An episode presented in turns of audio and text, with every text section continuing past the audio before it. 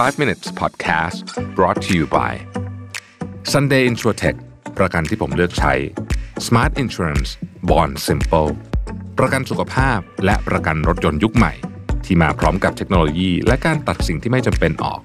เคลมง่ายในราคาที่ใช่ แต่ยังให้ความคุ้มครองที่ดียิ่งขึ้น ด้วยประกันที่ออกแบบมาด้วยใจ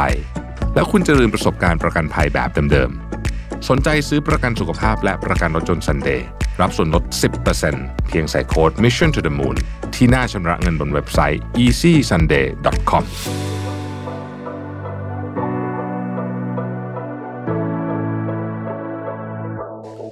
สวัสดีครับ 5 minutes นะครับ คุณอยู่กับโรบินทานุสาหะครับ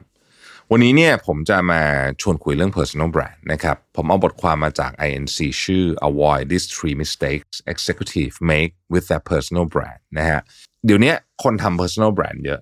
ก็จริง ๆ มันก็มีข้อดีนะ เพราะว่ามันทำให้ลูกค้าหรือว่าคนที่จะเป็นลูกค้าของเราเนี่ยนะครับมาคือคือเชื่อมต่อกับเราได้มากขึ้นเนาะนะฮะเราก็จริงๆอะถ้าสมมติว่าพูดในเชิงของการทำงานนะครับ อาจจะไม่ได้เป็นการทำสินค้าหรือว่าบริการการทำงานเนี่ยคนที่มี personal brand แข็งๆนะครับเขาอาจจะไม่ได้ออก product อะไรก็ได้เนี่ยนะฮะก็มีโอกาสที่จะเจริญเติบโตในหน้าที่การงานมากกว่า นะครับเพราะฉะนั้นจริง ๆ แล้วเนี่ยเราทุกคนมีความเป็นแบรนด์อยู่นะไม่ว่าคุณจะอยากได้หรือไม่อยากได้ก็ตามเนี่ยนะฮะเอ่อเพราะว่า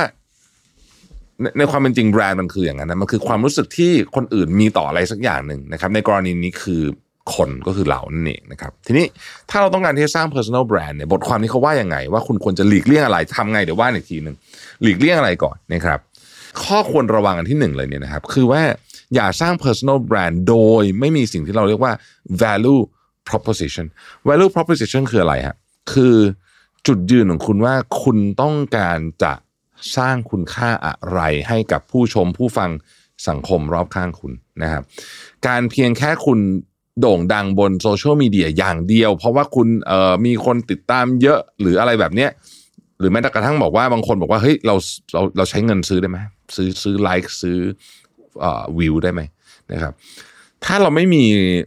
value proposition เลยคือเราไม่มีคุณค่าที่จะนำเสนอจริง ๆ ให้กับผู้ฟังผู้ชมของเราเนี่ยนะฮะมันจะมันจะอยู่ไม่นาน แล้วมันจะต้องใช้คำนี้มันจะกลวงอะนะครับ อันนี้สำคัญ ข้อที่สองฮะการทำ personal brand นะ สิ่งที่ ควรระมัดระวังที่สุด คือความไม่สม่ำเสมอนะครับ สิ่งที่จะทำให้คุณหรือหรืออาจจะมองได้อีกมุมหนึ่งก็ได้ว่า สิ่งที่จะทำให้คุณทำได้ดีก็คือ คุณจะต้องมีความสม่ำเสมอนะฮะความสม่ำเสมอในที่นี้ไม่ใช่ว่าสมมติไม่ใช่ว่าลงคอนเทนต์ทุกวันอย่างเดียวนะมันคือความสม่ำเสมอในเชิงของการส่งมอบผลงานนี้ก็ได้อะอย่างนี้ก็เรียกว่าเป็นความสม่ำเสมอชนิดหนึ่งนะครับ ความสม่ำเสมอในการเอ่อแต่งกายไม่ได้แปลว่าให้ใส่ชุดเดียวกันตลอดทุกวันนะ หมายถึงว่าสมมุติว่าคุณเป็นคนที่ สร้าง personal brand จากมุมหนึ่งก็คือการแต่งตัวดีอ่าแบบนี้นะฮะการแต่งตัวดีเนี่ยก็ต้องทำสม่ำเสมอมันถึงจะเป็นสิ่งที่ติดเป็นภาพจำของคุณได้นะครับแม้แต่กระทั่งภาษากายก็เหมือนกันนะฮะถ้าคุณเป็นคนที่สร้าง personal brand จากบุคลิกของความนิ่งๆ มาดนิ่งๆ คุณก็ต้องนิ่งให้ได้ตลอด